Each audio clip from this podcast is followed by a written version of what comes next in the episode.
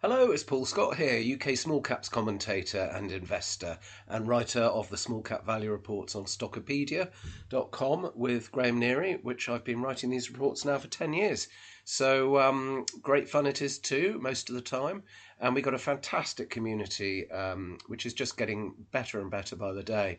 So uh, the articles tend to be we review the day's small cap news and results for anyone not aware of our work, and then the readers. Um, contribute additional stuff in the reader comments and it's as i say just getting better and better because there isn't the background noise of all the trolls given that stockopedia is a subscription site. So the quality of the discussion is just superb absolutely brilliant. We've got some it's where i think a lot of the really smart investors hang out. So uh, yeah we've created between us something really really good i think on on stockopedia plus of course all the stock ranks and all the other editorial and uh, the stock reports are a brilliant way to just quickly uh, research any stock. You know, there's tons of great stuff on Stockopedia, and we re- we do rely on the subscribers who uh, obviously pay for the service and pay for, for my work. So thank you um, to everyone who stuck with us this year. It's been a tough year, particularly with small caps. So we're very grateful to the subscribers that uh, are still with us, and um, hopefully welcoming new people coming in as well obviously the podcast doesn't gen- generate any revenue for anyone so whilst it's nice that people listen to the podcast I don't want to see it as a as an alternative to a Stockopedia subscription, or I'll have to stop doing them. But uh, anyway, um, right, what did we? Well, I had a lovely Christmas. Thank you for asking. Uh, yeah, we I've got quite a small but perfectly formed family, as I call it. So there's only about fifteen of us, but we all gather at my brother's place and sister-in-law's place in Cheshire. Sandbach, and uh, we just had a lovely time. Everyone gets on. I'm so lucky that I've got a family that we all genuinely love each other and like each other. You know, they're people who I would want to be to have as friends, even if we weren't related. And we've got a new addition to the family. My nephew has um, uh, is now a dad, proud dad. And the little, uh, I mean, babies don't really interest me because they don't do anything, do they? And you can't debate topics of the day with babies. But when it's family, it's different, isn't it? So we all enjoyed uh, holding the new baby and seeing the new the new generation coming in. So that was that was lovely and lots of really nice food and, and wine and so on. So I feel really refreshed actually. Well, slightly groggy, but emotionally refreshed from Christmas. So that's good because it's 2022, as you know, for small caps it's been a terrible year. I've just been looking at the charts for the main indices for this year. I'm recording this on New Year's Eve. Uh, FTSE 100's pretty much flat for the year. Who would have thought that? You know, at the beginning of the year, everyone was saying, oh, you know, the FTSE's dead, you know, it's no good, it hasn't gone anywhere for 20 years, and all this sort of business. Uh, of course, it, does pay good dividends, but um, of all the indices, uh, it's been pretty much the best one to hold in 2022. It's often the way, isn't it? The opposite of what you expect happens. But all these fancy tech and growth shares obviously have crashed in value in uh, 2022. I would say mainly driven by the end of zero interest rates, a 14 year experiment. So it's been um, a pretty seismic year this year. Uh, it's strange because you could see a lot of these things coming. But I mean, I remember turning quite bearish last summer in 2021 and thinking, look, everything's overvalued, interest rates and inflation are rising. I put on a load of shorts last autumn in 2021 and got stretched off because the market had one big sort of final push up.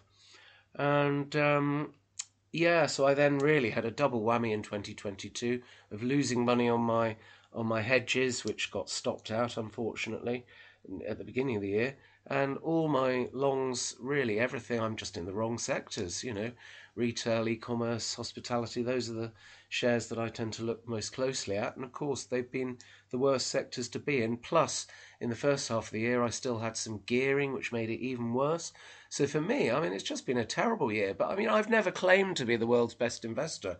And I've comprehensively proved in 2022 that I'm definitely not the world's best investor. You know, I enjoy doing the analysis. I like doing the company specific stuff. And I think I'm pretty good at that. But in terms of timing the market and picking the right sectors and all that sort of thing, and, and and this year picking the right stocks. You know, I just haven't done a very good job, unfortunately. But I make good money most years, so hopefully uh, this is just a bit of a blip. Lots of lessons for me to ponder. I'll be writing a sort of year-end review, an outlook for 2023 type. Uh, post on Stockopedia shortly, so I don't think I'll cover that in the podcast because I do want to leave um, the best stuff, obviously, for paying subscribers because they uh, put food on the table at a time when I can't take any money out of my portfolio because I'm, I do not want to be selling anything when uh, valuations are this low. So thanks again to all the subscribers.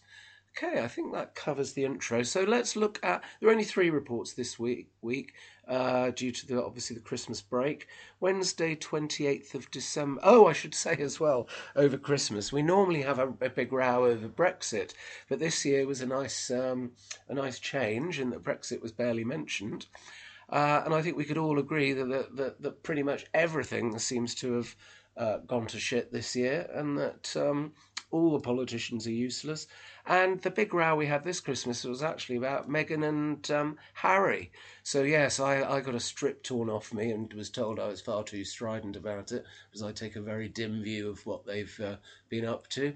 Um, so, anyway, as a compromise, to put the argument to bed, we all sat down, well, not all, but most of us sat down and binged watched all six hours of Harry and Meghan's Netflix thing, which. Uh, God, what can I say? I have to say, hearing it from their point of view and them getting all this bitterness off their chest, I have to say I did feel a little bit of sympathy for them, but not much, and that's already rapidly um, dwindling. Anyway, as I always say, let's keep shares blogs about shares, so enough about that. On to Monday's report, sorry, Wednesday's report, the 28th of December. Very interesting announcement from Polarean, P O L X. Now, this is not the sort of share that we would normally include in um, in a small cap value report because it's it's more blue sky really. Um, but some very shrewd friends of mine are all bullish on this one, or a lot of them are.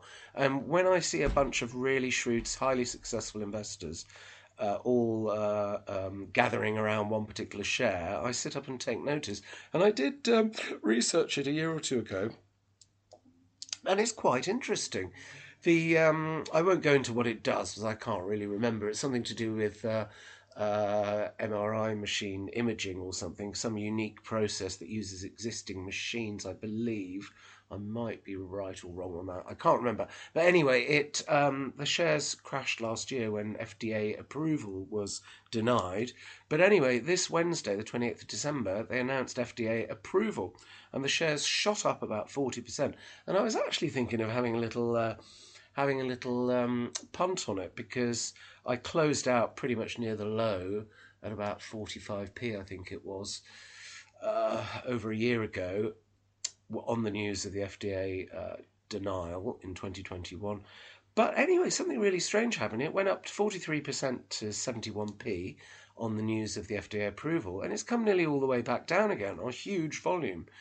So I don't quite understand that. Um, answers on a postcard, please, if you if you can work out what's going on there. But it seems to be the case that holders of a considerable number of share, many millions of shares, in fact, took the spike up as a as an opportunity to sell. So I don't know why, but anyway, I, I still think Polarean looks very interesting for a more blue sky, well, less blue sky now. It's got FDA approval, but a jam tomorrow type of share. But it does seem credible, and it's got some very credible financial backers as well.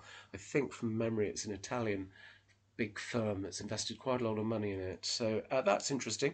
Now, the second share I looked at on Wednesday is a mystery share. I know this is frustrating for podcast only listeners, but I've got to keep back the best stuff for subscribers. Otherwise, there's no point in people subscribing for the small cap value reports if I'm going to give away all the best ideas on a free podcast. So anyway, see Tuesday's uh, Wednesday's report for the mystery share, which is a very interesting special situation, microcap, illiquid, but uh, it's just um, announced quite an interesting game changing, I think, uh, announcement. So, uh, mystery share on Wednesday. Graham looked at Argo blockchain. I just don't know why he always covers this one, but it's like a red rag to a bull whenever Argo blockchain ARB puts out any, any statement. Graham does a great long spiel on it. I can't see the point really because I don't think any readers are going to be interested in buying it. But anyway, he likes reporting on it. It seems to have got. Um, uh, we we wrote its obituary not long ago, but it seems to have raised a load of cash to partly um, pay off debt in a some sort of sell and operate back or lease back type of arrangement. Uh, we still think it's um, a pile of crap though. So uh, the only thing that could save it really is if we get another bull run in in blockchain, and I I think personally I think that looks very unlikely. But I have been quite surprised actually at so-called cryptocurrencies, which of course aren't currencies at all, um, they're just a speculative mania. I think it's very, well, whilst accepting that blockchain technology itself does have some interesting niche uses, but the tokens, I think, uh, are worth nothing. But, you know, they're worth what only people are prepared to pay for them. I'm surprised, actually, crypto generally hasn't crashed completely, given that other asset classes are all crashing. And uh, have you seen what's happened to NFTs? These non ridiculous pixelated uh, so-called artworks that were selling for millions a while ago. Apparently now you can't give them away. Uh, hardly surprising because there's little to no value in them. But it's amazing the stuff people buy in um, a financial uh, frenzy that was obviously caused by the 14-year zero interest rate experiment. Anyway, uh, Graham looked at DP Eurasia as well. This is the Domino's Pizza thing, um, something to do with divesting its Russian operations, I believe. I should say as well, the reader comments on Wednesday were very interesting. We had 85 reader comments. For some reason, don't know why, everyone started discussing Spotify, which isn't uh, obviously even remotely linked to small caps. But often that's the case. You often find people just flag up. It's with the small cap rally reports where uh, thousands of readers converge each day. So often people start talking about lots of other shares, and I don't have a problem with that at all. Talk about anything you like, and uh, it's nice to be sort of uh, to, to pick up on other ideas outside the small cap space as well. So that was uh, well worth having a look at Wednesday's discussion reader comments. I thought they were very very good. Okay, Thursday, the 29th of December, Graham came up with an interesting idea. He said, Why don't you ask the readers to, because there's not, not really a lot of interesting news between Christmas and New Year. Uh, so Graham said, Why don't you ask the readers to chuck in some suggestions for things we could look at? And we'll rank them by order of um, how many people voted for them by giving the, that reader comment a thumbs up. And we came up with quite an interesting list. I had to groan though because people started asking for resources stocks, which of course we don't cover, and uh, large and mega caps. we had Tesla, BT, oh god, and a load of mid caps, that stuff that we don't write about. But I thought, well, look, if that's what the readers want us to cover, we should cover it. We've requested um, suggestions. You know, I didn't stipulate it had to be small caps. So, you know, at the end of the day, the, the readers pay our wages, so uh, or rather our fees because we're all freelancers. Um, we should we should cover what the readers want us to cover. So, anyway, the first bit of news for Thursday that I looked at was BidStack.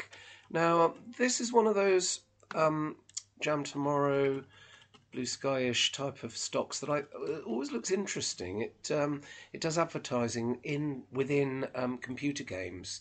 Uh, dynamic advertising, you know, not fixed, but that advertisers can pay for. It's always looked a very interesting share, but the, the financial performance has been terrible. You know, it's a big cash burner. Now, I'm a bit uneasy about this. Um, Bidstack, B I D S is the uh, ticker. The managing director is resigning. Now, this is not the CEO, but uh, I think he sort of runs the operating business, from if you can call it that.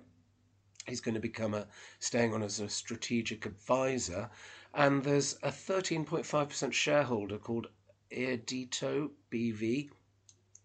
BV is like the limited, isn't it? Limited company for uh, uh, I forget which country is it. Is it the Netherlands or some European countries? I think use the phrase BV. I shall, I'll have to Google that.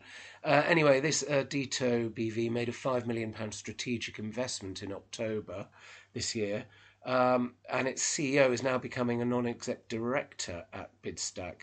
Now, I've speculated whether this all hints that things may not be going so well, possibly at Bidstack, and the COO Camilla Franklin is joining the main board, and the CEO's comments I thought were weird, where he said he looks forward to her mentoring him. I thought you don't expect to hear that from a CEO, do you?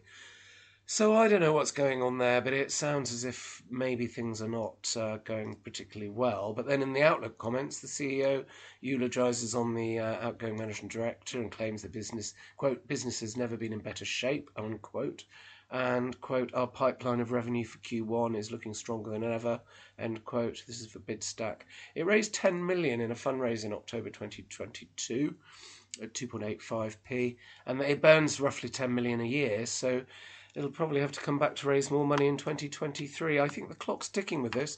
One of the worst things you can be in at the moment is highly speculative highly cash burning companies that need to raise more cash. That's the worst area of the market to be in right now so I think you need to be very, very careful with Bidstack and all of these uh, Jam Tomorrow companies that are running out of cash because we're already seeing fundraisers being done at sort of 80% discounts or even worse.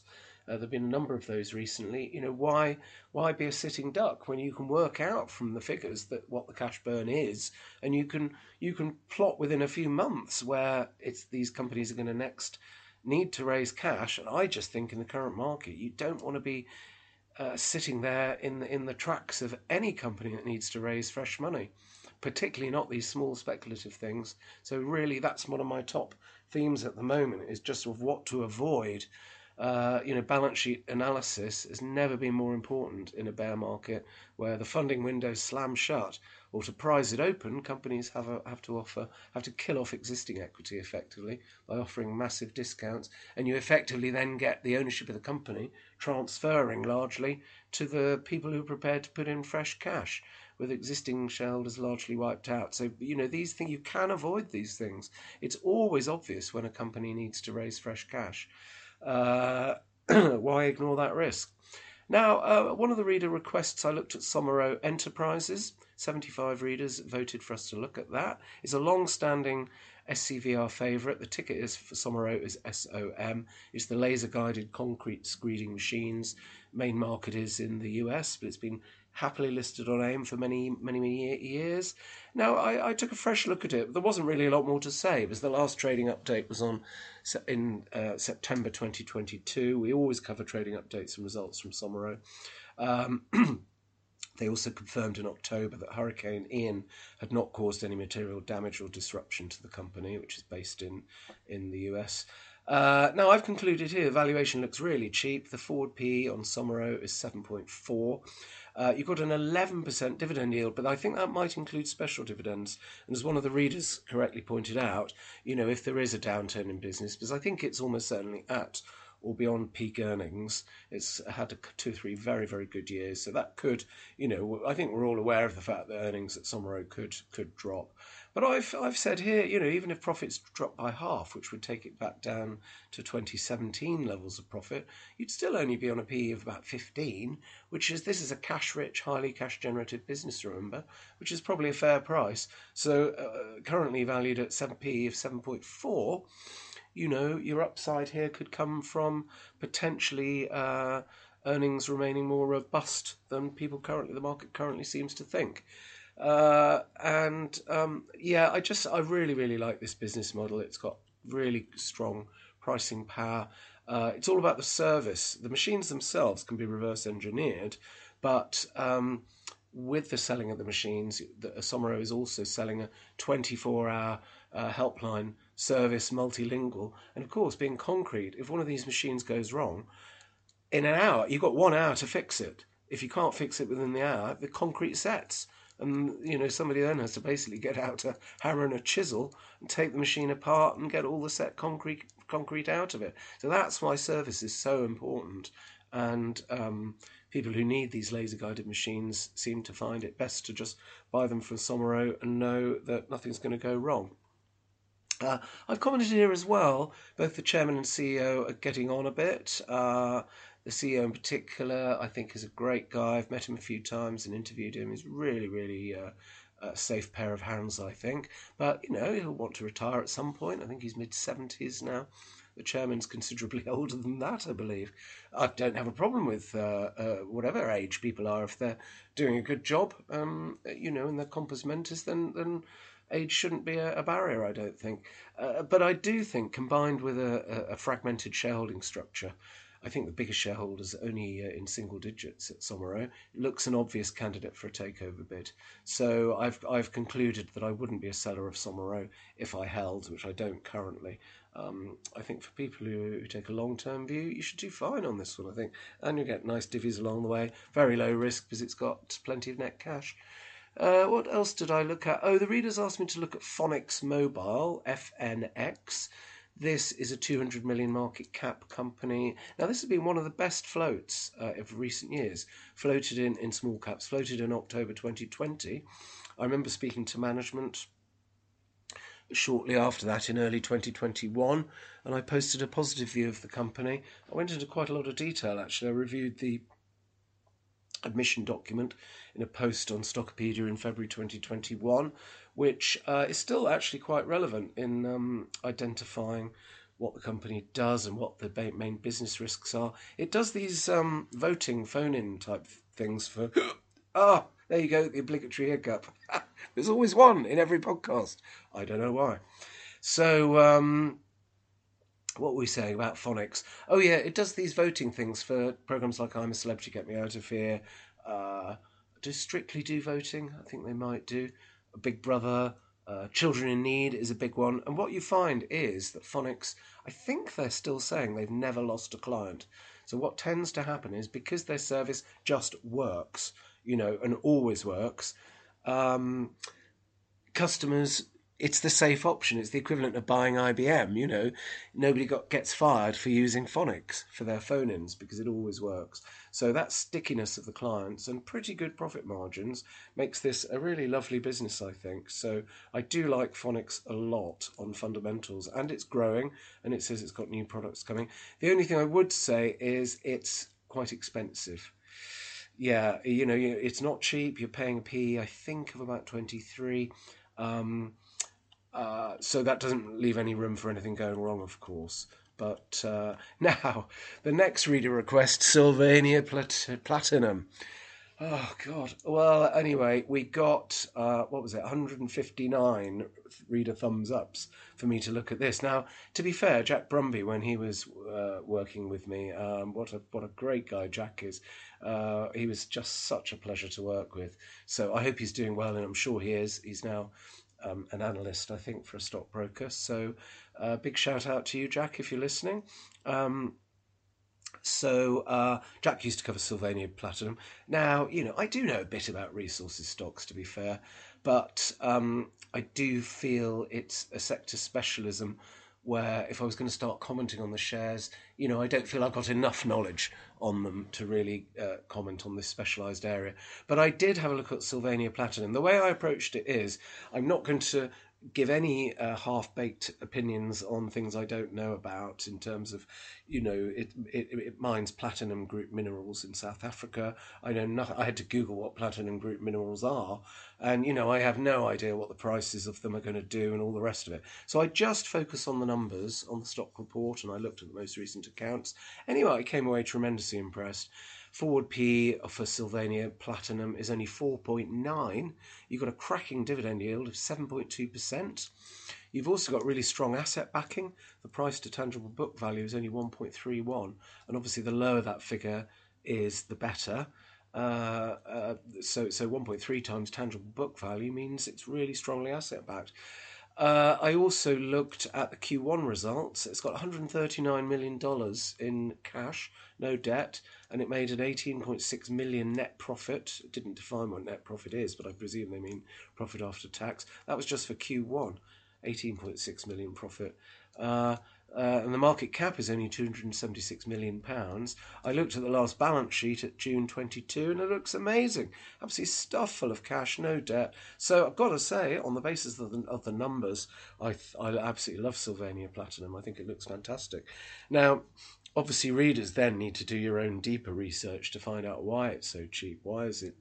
Uh, the market not valuing it at much. The only ideas I could come up with were perceived risk from operations in South Africa, maybe economic and political instability risks. But you know, people have been worrying about that for donkey's years, and it still everything seems to carry on, doesn't it?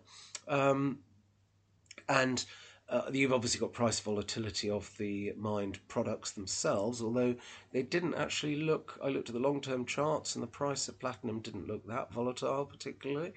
Um, and I wondered if the move to electric vehicles might reduce demand for metals used in catalytic converters, which apparently is one of the primary uses for platinum group minerals. But just because Britain and I think in European countries they're moving away from internal combustion engine vehicles doesn't necessarily mean the rest of the world will, does it? You know, um, I do often wonder if by you know taking taking a, the, a leadership role in, in renewables and all that sort of thing, if the West Western Europe is just exporting the pollution maybe to uh, India and China, where you know they're they're, they're operating all these uh, coal mines and generating electricity from coal and so on. Um, so the pollution just comes out, but on the other side of the world, inside of this side of the world. But I don't know. Look, I mean, uh, there we go. That's a different topic altogether, isn't it? Um, so anyway, bottom line, I think Sylvania Platinum looks a cracking value share. Uh, over to you to, to try and work out why it's so cheap. Is that an opportunity, or is that a sign of trouble ahead. I don't know. That's for you to, to look into. Now, a readers also look, asked me to look at Saga again. Again, uh, there's just been a new 3% shareholder just declared, which I looked at their website and they seem to be a sort of uh, contrarian value type investing fund. That's quite interesting. Now, Saga's up about 50% from the recent lows. I do still hold this one. Obviously, as I've reported before, I ditched most of my small cap positions uh, in mid 2022 because I couldn't take any more pain on the Spreadex account, so I just closed everything and, and shut the account because I don't want to be using gearing at all going forwards. Uh, that's my big sort of uh, learning from 2022. As always, I also always have to do my learnings the hard way and repeatedly. but there we go, all part of life's rich pageant. Um, very interesting that Saga seems to be going up almost every day now. So I looked fresh at it, and the downtrend in broker forecasts stopped about three months ago. Now, the brokers are only forecasting break even for financial year January 2023, which does seem to be gloomy um, given that the latest guidance given by Saga in September, which I reported on on Stockopedia, was for a profit of between 20 and 30 million. Um, and obviously, there's a big depreciation charge in there for the cruise ships. So the cash flow at Saga could could still be quite uh, impressive, and that's why personally I'm not that bothered about the bonds. Now I've noticed that the 2024 bond is trading not far below par and actually on relatively low yield. Although I think the figure on yield I picked up on the running yield I think wasn't the same as the yield to maturity. I'm not sure. I, would have to double check, but it's trading at about 90, so uh, it, it, should redeem at par in 2024. So you would get quite a big uplift there, wouldn't you, on um, on that? So actually, I think the yield to maturity would work out at something like maybe 11 or 12 percent on the 2024 bond. I think that's just in my head. Now the 20, but, but the other thing is, remember, Saga has already got all the money on its balance sheet in the bank to repay the 150 million that's outstanding on the 2024 bond. So that bond really shouldn't be an issue at all. It should get repaid in full, or you know maybe they maybe they roll it over. I don't know. That's what they did um, in 2021, of course. You know it's not an all or nothing thing with these bonds. Although the bond markets, I'm I'm told, are still quite dislocated. But you know 2024 that's almost 18 months away for the, I think it's May, for the redemption or refinancing of that bond, and they've already got the money in the bank. So that just is not an issue. The 2026 bond, which is bigger, it's 250 million, that is uh, has got a question mark over it. Where's the money going to come from if they've got to pay that in full? Well, I think it should be able to generate a fair bit of cash between now and 2026, and probably, you know, maybe they'll do another rollover uh, or a second issue of a bond in 2025 or something. Um, I think people are being unduly pessimistic about it. But the 2026 bond is, I mean, it's no different to my mind to the many companies that have bank facilities, which are higher risk, I would say. Uh, you won't find many companies that, have got bank facilities agreed past 2026. So why is a 2026 bond any different to having a bank facility that's up for renewal in 2025 that may not be renewed? I mean, look at the problems Superdry recently had. Uh, where it couldn't renew its bank facilities, it had to go with an, an, alternative lender. So I don't see why people would look at Saga and see it as particularly high risk. I don't think it is. Some of the readers do, and it's fine. It's fine to disagree. Um, you know, do we get one or two rather uh, dismissive comments from some of the readers sometimes? I don't mind people taking. in fact, I like people taking a different uh, contrarian view. But uh, rather than uh, phrasing it as being that you think everyone else is an idiot, maybe just actually give the facts and figures as to why you uh, believe what you believe. I'm always happy to to read and debate uh, alternative points of view. But for me personally, as things currently stand, I don't see Saga as particularly high risk. Uh, now, if if if if uh, profitability were to take another lurch down and it ended up making losses, that's a different matter altogether. Now, uh, then the, the covenants would start to become an issue, or it would be getting close to covenants becoming an issue, which it's not currently, but it might. So, so I'm not saying ignore the risk. I'm just saying currently as things stand, Saga looks okay. But it, if things deteriorate further and it ends up making losses, then I think I would cut the cord and just sell them, because that's the point where uh, risk would be too high. But currently, I think it's okay. And Ned recently spent 200 grand buying shares at 94p. That's quite encouraging. Uh, there's no bank debt, of course, an unutilized RCF at Saga.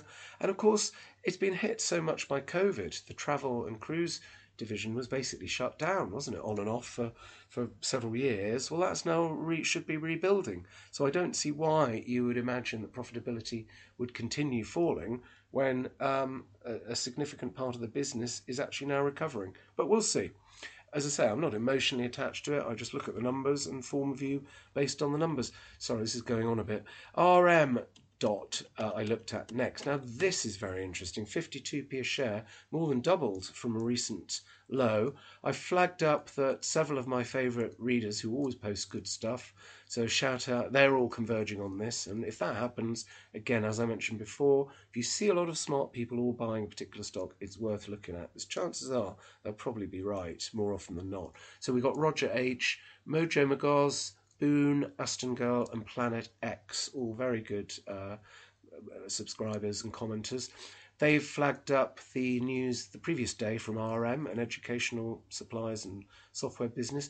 Now, what they've done, we've more or less rejected this one as being too high risk with operational and financial problems. But since then, it's sold two of its software businesses for 12 million cash plus a further possible 4 million uh, which makes a nice dent in its cash pile. But they're good businesses. Trouble is, it's losing two million a year PBT from the sale of those businesses. So it's more of a, I think, more of a fire sale that they need to get their debt down rather than being a particularly good disposal. But this is the interesting bit. Um, they found uh, how much was it? Ten or twelve million pounds or dollars? Yeah, here we are. Ten point two million dollars. They found down the back of the sofa with a load of IP addresses that weren't on the balance sheet did anything. Now, I don't understand this, but they seem to have block bought huge numbers of IP addresses for some particular reason. I don't know why. And they've just sold 200. And, no, sorry, they've still got 294,000 IP addresses remaining. Uh, and somebody at the company bought these things for nothing, it says. In, there's no cost related to them, and now they're worth millions of pounds. Well, isn't that interesting? And they've sold 4.1 million pounds within within financial year November 2022, which is all going to be uh, helping the deleveraging, of course, and net asset value will go up. I think 12.6 million of total uh, assets in the books at zero. Uh, and as one of the readers pointed out, you know, sometimes intangible assets do have a value. Uh, that's absolutely right. Goodwill doesn't normally have any value, but but uh, if it's an in- intangible asset with a resale value, as these IP addresses seems to have been. What a nice surprise for shareholders and for the bank manager that it's suddenly conjured up all these assets um, out of thin air, really. Uh, so that I think changes my fundamental view on RM. In that I think this now looks a lot more interesting and worth researching more detail because this is going to help it um, reduce its debt significantly. Now Graham, wow, he he he uh, he looked at Tesla, TSLA, far as you can get from a, a UK small cap is a UK megatech, but that's what the readers, readers voted for us to look at in the suggestions. And Graham knows this one very, very well. He shorted it in the past, but uh, he's recently banked, I think, his profits on a put option. So well done, Graham, there. Shorting's all about timing. I've shorted Tesla loads of times, and it's frustrating because I knew it was ridiculously overvalued and still is uh, and it's dropped by about three quarters in the last year. But I, I've lost, lost money every time I've shorted it, unfortunately. So I don't do shorting anymore. I'm hopeless at it. Uh, timing is everything with shorts, and it's it's very high risk. Anyway, Graham wrote an absolute masterpiece of a, a post on Tesla. So that is on Thursday's report. The readers seem to love the report. We got nearly 200 thumbs ups for that report on Thursday. So we're uh, delighted to see that people um, liked the idea of us covering your reader requests. So I think we might do that a bit more in future, actually. Get you voting on which stocks you want to look at. So I think leave that with us. We'll we'll work out something for 2023 on that because we do want to be responsive to what the readers want. Obviously, you're paying our fees, so uh, it's not just about writing about things we think are interesting uh, although that is a necessary part of it. But we also want to look at stuff that uh, you actually want us to report on. So we're very uh, we've taken on board all the comments throughout the year on that, and I think we've uh, responded um, quite considerably to. Uh, the, the, some concerns that some people put out about that, and as I say, uh, we've covered over 400 companies this year, which is about a quarter of the entire UK market. So, uh, you know, if you can't find anything in there of interest, then um, that's quite surprising. So uh, we do cover a hell of a lot, and, and I think it's fair to say, while most of my main themes for this year just haven't worked, you know, the retail, hospitality, and the e-commerce stuff generally has been very, very poor this year. So again, apologies for that. You know, my investment themes this year just haven't worked, but we have throughout the year found lots of little uh, gems. Um, just things like Begbies Traynor has done all right. We've spotted Warpaint early on. That's done well. I mean, there's quite there's quite a few. At some point, I'm going to go through the um, uh, shoe zone. We've reported on quite a few times throughout the year. That's done well. Uh, load. What's it called? Crestchic. We did pick up on that. We were a bit late, but um, you know, and there's quite a few of the companies that have done well this year that we have reported on in the small cap value reports. So I think to categorise it as just being a totally dismal year uh, isn't entirely accurate. But obviously, you know, something like 80% of shares have gone down this year and about 20% have gone up, something like that. So obviously, uh, most commenters have. Um, have uh, generally had a bad year because in a down market, just you know that's what happens, isn't it? We just have to take an occasional bad year in our stride. Uh, okay, Friday, the 30th of December, yesterday. I wrote this, as usual on Fridays, I write the report solo. There wasn't really much to report on. Very interesting news from Nexus Infrastructure, N E X S. Um, it sold the uh, main part of the business, which is um, for around the previous day's share price market cap. So, uh, and, and the CEO and CFO are going with the disposal to the disposed company. Uh, they say they're going to do a tender offer with the cash proceeds, but we don't know at what price. So I think this one, um, it's going to leave behind though a very small business, which I think is only going to be trading around break even. So it's a bit of an unusual one where management disappear with the main operating business. You think, well, do you want to be holding the shares? After this disposal has gone through? Well, the answer is you need to do more detailed research on it because it could be quite a nice. Um, they're only, I think they're only going to give away a, a tender offer of most of the cash, but there'll be some. You know, there could be a nice, well financed, cash rich very small company remaining after the tender offer has been done. So that's a bit of a special situation where it needs a lot more work. There are no broker forecast, uh, uh, research notes available, unfortunately, as well. So I couldn't really take that idea any further. But it's a it's a material announcement. The shares went up quite a lot. Now I also looked at Barkby, B A R K. This is very small, but what you've got to realise is we need to get something into the system, into the um, archive, so that people can then look up lots of different companies. So I only wrote about Barkby a small quick comment section just to basically say I've looked at the figures and I don't think it's any good at all. Uh, I've borrowed Graham's phrase, avoid this with vigour, for a number of reasons. Um, it only just got its interim accounts out on the six month deadline for AIM companies on the last day, so that's just avoided it being suspended. It's dependent on a substantial loan. Uh, it's got quite significantly negative net tangible asset value. Uh, value. It's running. Um, it small scale property development of roadside sort of drive through type things, and it's keeping a few of them on the books, so earning a rental stream from them. But it's so small, I cannot, you know, it doesn't really even cover the costs of employing the board and of having a listing. And it's got pub operations, but only nine pubs. And let's face it, pubs are just, just an awful sector at the moment. It's very difficult to make any money at all from operating pubs right now, and I don't see what's going to change to to make that better. Um, and it's got a bunch of loss making non core businesses that it's trying to sell. So I cannot see any value in Barkby. So I wouldn't, I just wouldn't get involved with that. That's an avoid. Oh, and it also says it's talking to supportive major shareholders about raising fresh equity.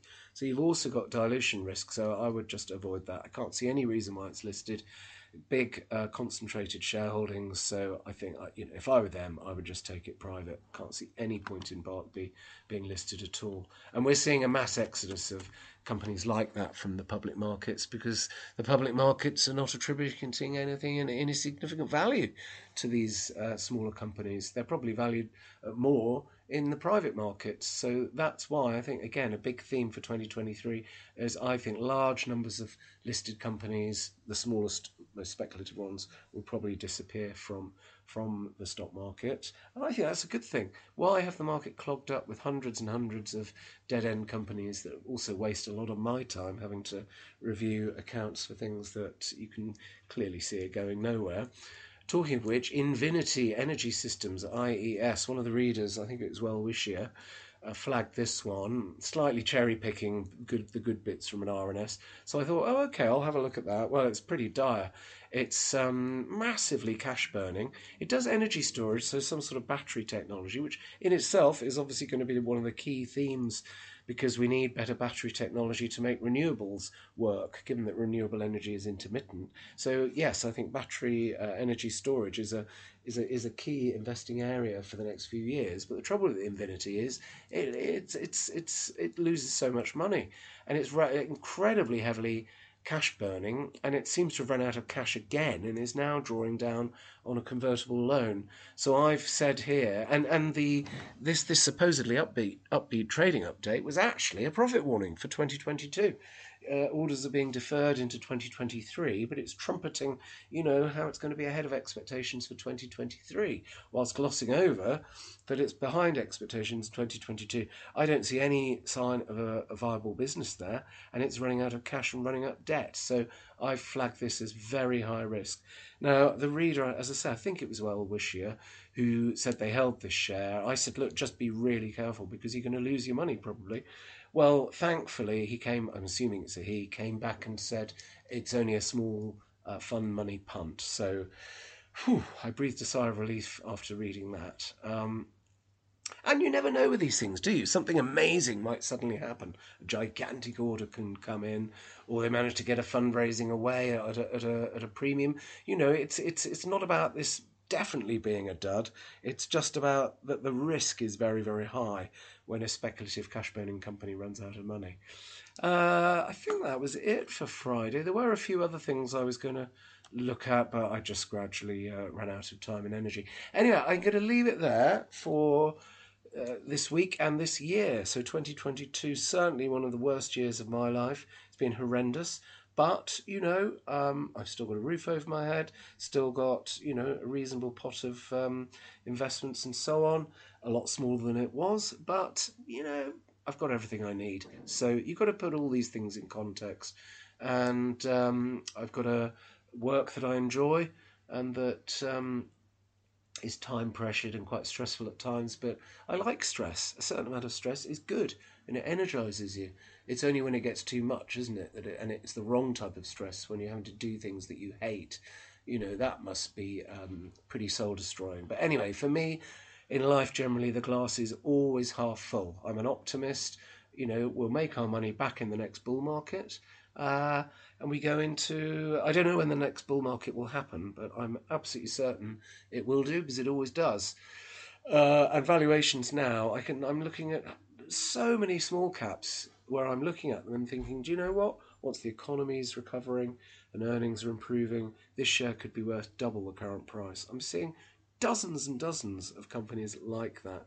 And if you're getting dividends and they've got strong balance sheets as well, you don't have to worry about dilution or insolvency risk as well. So there are so many companies that I think taking a long term view, you'll do really, really well on. Um, it's whether you've got the balls to hold through all this current volatility and obviously hitting profit warnings. There's going to be lots of profit warnings in 2023. So I do think there's also an argument for maybe holding some cash back or keeping some money in defensive larger caps, maybe, uh, uh, so that you can sell them and, and put the money into some small cap bargains when good companies disappoint and the shares drop down 20 30% you know i think you're going to have lots of buying opportunities in the coming year. So i'm long term very bullish on uk small caps. Short term i don't know what the hell's going to happen nobody does do they that's all based on on sentiment, which can turn on a dime. But looking at 2023, there are there are there are very significant reasons for optimism. I think maybe towards the second half of 2023, inflation is obviously going to come down. You know, you've only got to look at um, all the forward looking factors on inflation. I think inflation could could come down quite rapidly actually. Uh, which would then mean the pressure on interest rates to rise further would would go away. You could even, if we go into a recession, which is almost certain, I think, in the short term, you could see interest rates come back down again. I don't think we're necessarily in a in a new era of high interest rates. Why would you think that? Um, they're just putting rates up to be seen to be doing something about inflation. Uh, but with inflation rapidly falling in all likelihood in 2023 because the price of commodities uh, generally uh, have come down a huge amount. Um, hopefully, the energy crisis might resolve itself in, in some way. I see natural gas prices in um, Europe and the UK are right back down again to pre crisis levels. Who knows what's going to happen? I don't. But uh, there are lots of credible reasons to expect inflation to come down. We're not in a 1970s type scenario where wage wages are spiraling, wages are well below inflation, which in, in a way I think is a, is a problem because it means depressed consumer demand. You know, so we've really I don't think we can just assume that everything's going to go back to normal anytime soon. I think we're looking at pretty depressed overall economic conditions, but there will always be winners, won't there, within there? And that's the clever bit, isn't it? Spotting the companies that are going to uh, outperform. Who knows? Maybe it's going to be this year's winners continuing to do well in next year. Maybe we'll see a sort of mean reversion type scenario where the really bombed out sectors like retail, e commerce, hospitality, and so on could start to recover strongly. You know, when something's dropped 90%, you only need a very small reversal of that to, to double from the from the bottom. We we actually have seen that with one or two things like Victorian plumbing. We spotted right at the low point when it was about 40p, 39p, and that, that nearly doubled in the in the last few weeks. So if you pick the right things, um, from these really bombed out sectors, you know, you can you can make some spectacular returns. Although it f- feels to me it's more like a trader's market to just get these big rebounds and then bank them and uh, try and find the next one. But look, I'm not a trader, so I'm the last person you should listen to on things like that. Right, I think I'm just going into rambling mode now. So um, this was meant to be a short podcast. As always, it's uh, it's gone on and on. But uh, I wish you a very very happy New Year, and I think 2023. Let's hope it's a good one, without any tears. Um, to quote John and Yoko. And on that bombshell, I will uh, I'll sign off for the year. It's been an absolute pleasure, and thank you again to everyone for supporting us with your subscriptions. It's very very much appreciated, and we'll keep doing what we do for as long as uh, you uh, find it enjoyable and value for money. I hope. Thanks everyone, and happy New Year. Bye.